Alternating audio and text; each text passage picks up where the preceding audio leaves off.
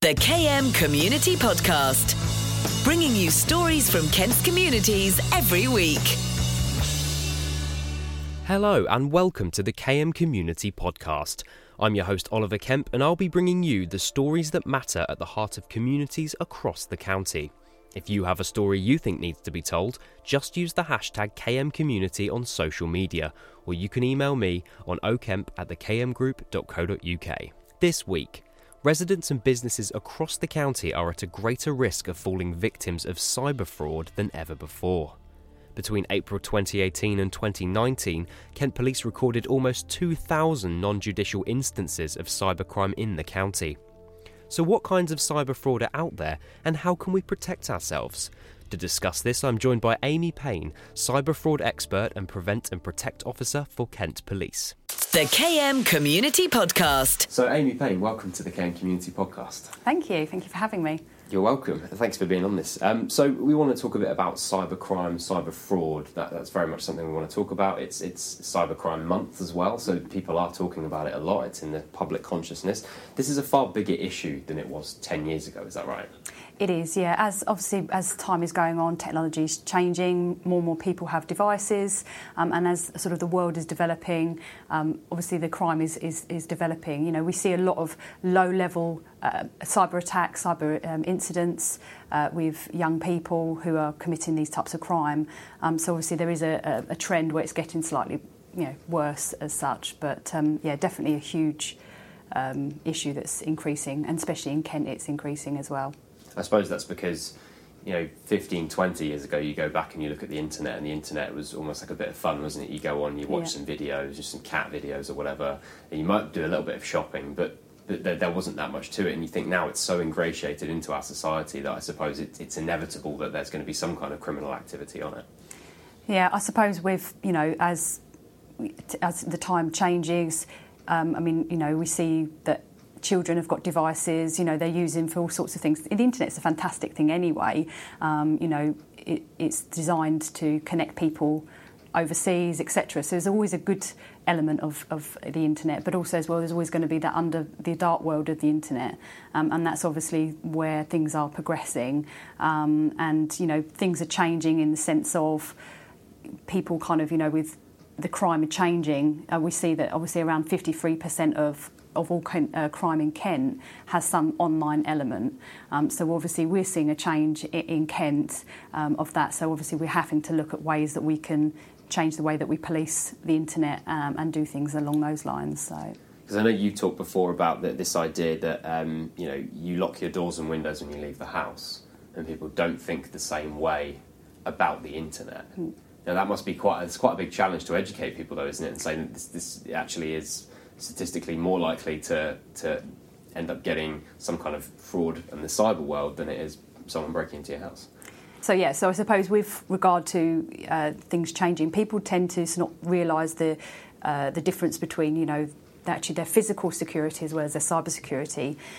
So one of the things that I try to sort of educate people, and part of my job as a cyber protect officer is actually to try and educate people that actually they have to put the same emphasis as much as they do within their home security, so their door locking and their, you know, windows and alarms, that actually, you know, you can be burgled in your own home in front of your computer. You know, somebody can attack your computer very, very easily nowadays, and it doesn't take somebody much to do that. So I try to sort of tell people, you know, a password is a great way to protect your computer. It's the same that you would be locking your door. An antivirus is a good way, and two-factor authentication is a really good way to protect your devices. It's a bit like an alarm. It alerts you when there's something going wrong with your devices. You know, if you have something broken, the door's broken, you're going to go in and you're going to fix that.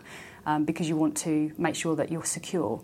And it's the same as that with patching your software and updating it, because actually there's a vulnerability there, then you need to patch that and repair that. And the same with, you know, you wouldn't put something outside your home to say, this is my date of birth, this is where I live, and this is my name, come in, I'm away. And this is what happens on social media a lot of the time. A lot of people don't realise that their social media accounts are open, and that people can just view that. It's your responsibility as consumers of social media to make sure that your privacy settings are secure, because you're giving information away for free. You're making it easy. You know, we don't need to put dates of birth on social media. There's no need for that. We don't need to put our full names on there and what we do for a living, if we're going on holiday. All of those things don't need to be on social media, but people seem to do it. And that's one of the things that I try to explain to people when I do my talks. It's the easiest way to protect yourself. Do you think some of that might be the fault of large social media companies like Facebook and Twitter? Because the whole idea of these companies is to connect people. So the way that people have always gone about Facebook is you want to put your pictures of your family on there, you want people to know about you. And maybe early on there wasn't enough education on actually what some of the potential causes of cybercrime are, and what some of the issues might be of putting your date of birth on there, putting your address on there. I mean, I'm sure when Facebook started, people were putting wholesale all of their details out there for people to potentially steal. Yeah, no, absolutely. And I think what people don't realise, I mean, things are getting better with social media. I mean, there's been lots in the press recently about kind of, you know, Facebook and Instagram making sure that, you know, they are protecting people's data. But obviously that's going to take time. That's not something that's going to just happen overnight. And actually, you know, you get the very basic. When you log on to Facebook and you, you know, set up an account, the privacy settings are set at basic, and you have to physically go into each part of that and protect it. So I always say to people, you know, make sure that you don't, you know, tag your friends in to where you are in locations. Be a good friend, a Facebook friend, where you don't actually show who you're friends with, because actually that's how you can be socially engineered. Also as well, you know, making sure that you don't put your telephone number on there as well, because you can actually close that. That doesn't have to be public or shared amongst friends. It can just be a private thing that you have on there. And the same with your email address. Your email address, one of the things that I try and sort of say to people is, with email accounts, have two separate email accounts. Have one for your Facebook, your social media, and have one private. Have a private account that you don't share with anybody. And that's a really good way of sectioning off social media and your personal life as well. And that's how I try to think about it as well. And if we could just go back for a minute about this idea of two-factor authentication. Some people that are listening to the podcast might not understand quite what that is, so if you could just briefly explain that to us. So two-factor authentication is basically something you activate onto things like emails, social media, and it's basically what will happen is you'll have a text message or a code that's sent to you to authenticate it's you. So if somebody's trying to access your account from an unknown source, and it might be you, what will happen is that two-factor will activate, and it will send you a link, or it will send you a message to say, is this you? And if it isn't you, then you don't press that, or you don't give the code. And that's kind of the way that it happens. And actually, it's probably the easiest and basic way to protect anything in your social media and your email. I mean, it happened to me. I have two-factor authentication set up on Facebook. Somebody tried to access my account in the middle of the night. It asked me if it was me. So as I woke up in the morning, I saw this message. Was it me? No, it wasn't. So that person didn't get into my account. And it told me where that person was. And obviously, that wasn't me. So that's a really easy way to sort of protect the devices. And do you think... because two-factor authentication seems like it's becoming more of a norm now for these websites, but back in... I mean, I know there was apps like Authy, who kind of created two-factor authentication for the websites that didn't have it. But it seems now like most social media seems to have that set up, and it's got the idea that actually we need to make sure we're protecting people with this. It's all about layering. So password is one layer, you know, two-factor authentication is another layer, and it's all about realising that if you layer the security, you're naturally going to protect yourself further. You know, you're going to protect your clients, your consumers of those, and it's all about that layer. So that's why we sort of, you know, say to people passwords, because that's one layer. You know, if you're trying to log on to your phone or your laptop, you've got a password there. You might have a password, then you go into your email account. Then that might be set up with two-factor authentication. So already that's three layers without even, you know, really thinking about it.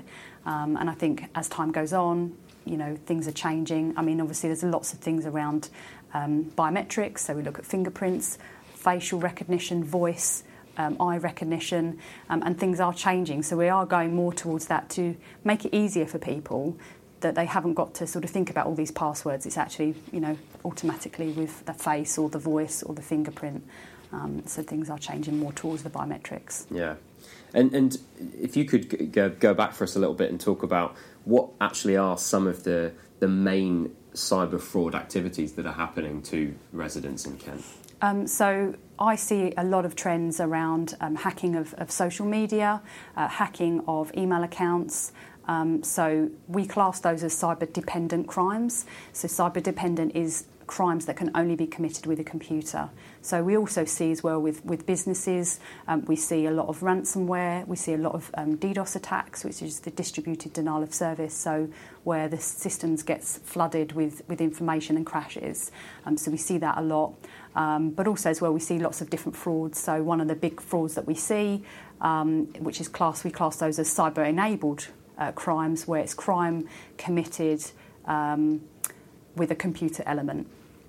So we see things like courier fraud, which is where people are impersonating police officers or law enforcement, pretending to these individuals that they're helping with an investigation, and they need them to go to the bank to withdraw money, or it may be that they might need their bank cards or some help with the investigation, and then obviously they kind of work with that person to try and manipulate them just that little bit more.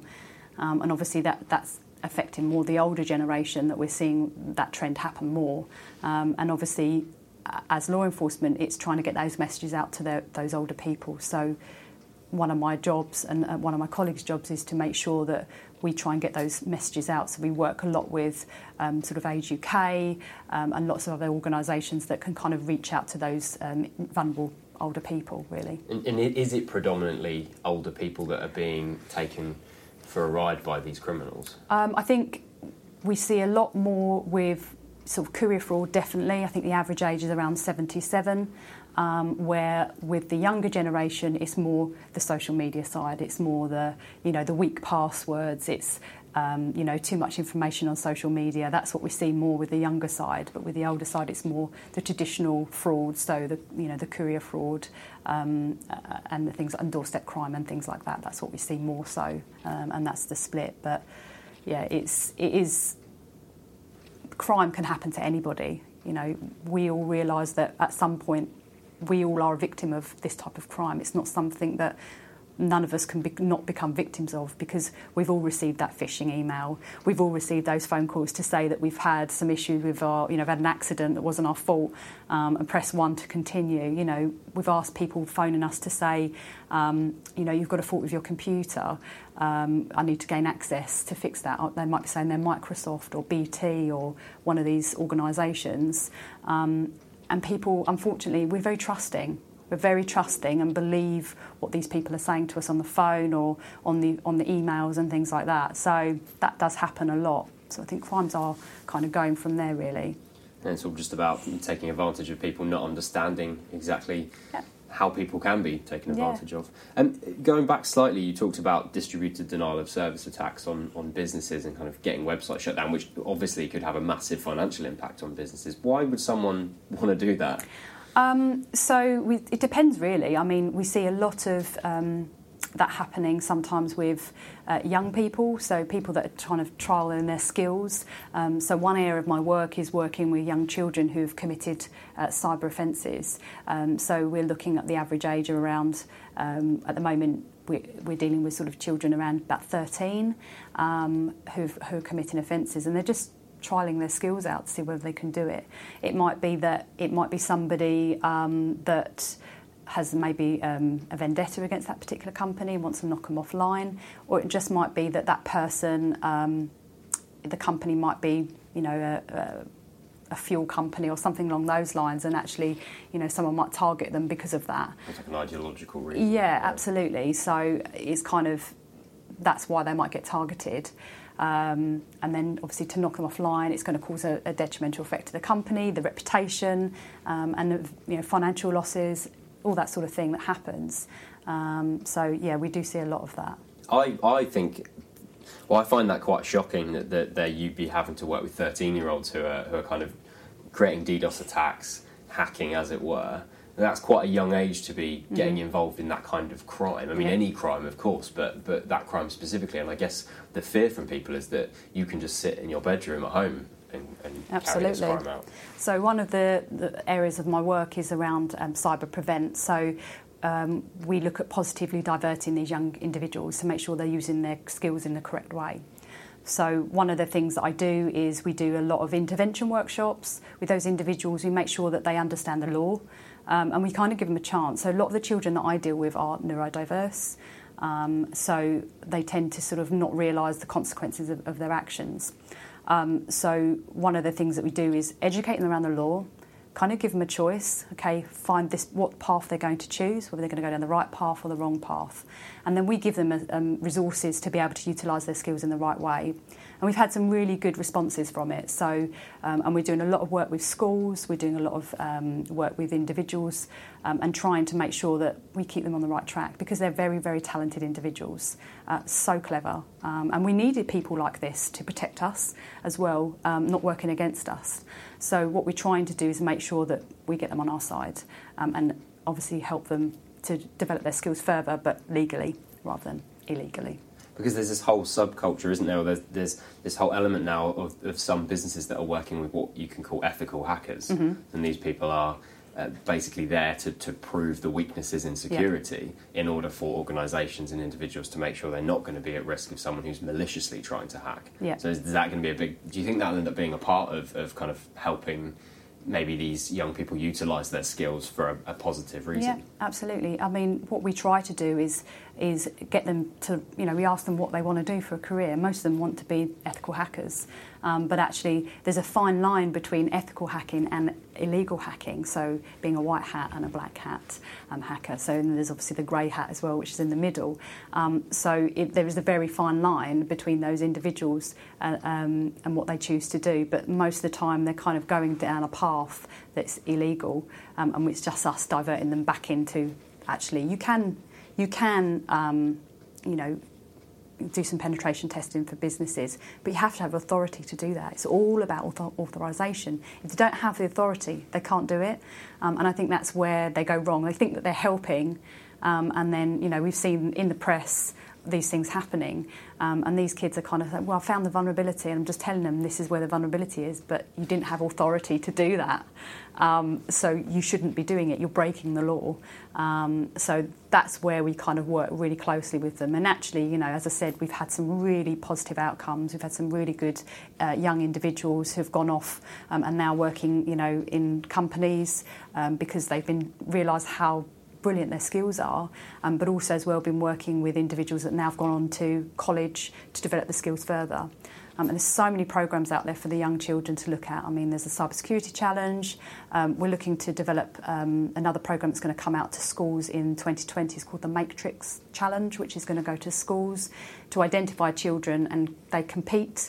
And then, you know, to try and get those individuals at an early age to get in the right paths. Because at what point is the law taught to them? You know, they're taught to code, they're taught to do all those things, but actually law is not embedded in that, and that's where we come in. And I think, like you said, that's quite difficult if you're talking about white hat, black hat, grey hat, when you have political or ideological stances that you see in the media. You see, if you look at, for example, Extinction Rebellion, who have had a huge presence this year in Kent, and we've had them in Maidstone yesterday, and we have them up in London. And if you kind of fall within that political ideology when you're younger, and you're told, well, you should go and hack this fuel company, you should stage a DDoS attack on this organisation, you probably feel like you're doing it for the right reasons. Without maybe understanding the wider implications of the law and the fact that actually what you're doing is considered illegal. Absolutely, yeah. I mean, you know, obviously they go down paths that they don't realise, and that's something that we are trying to sort of work quite closely. So we get referrals in from, you know, schools, from, you know, reports. We get referrals in, and we try to look at it a little bit more holistically and try and think about these individuals and sit down with them and ask them, you know, why has this happened, you know. You know, we don't want to go out there and arrest, you know, young children. You know, it's not kind of what, you know, we want to do. So we're trying to look at ways that we can develop them in a different way, in a better way, in a holistic way, and develop them in a better way so that they can go and utilise their skills legally and ethically, and all of that sort of thing. So, yeah.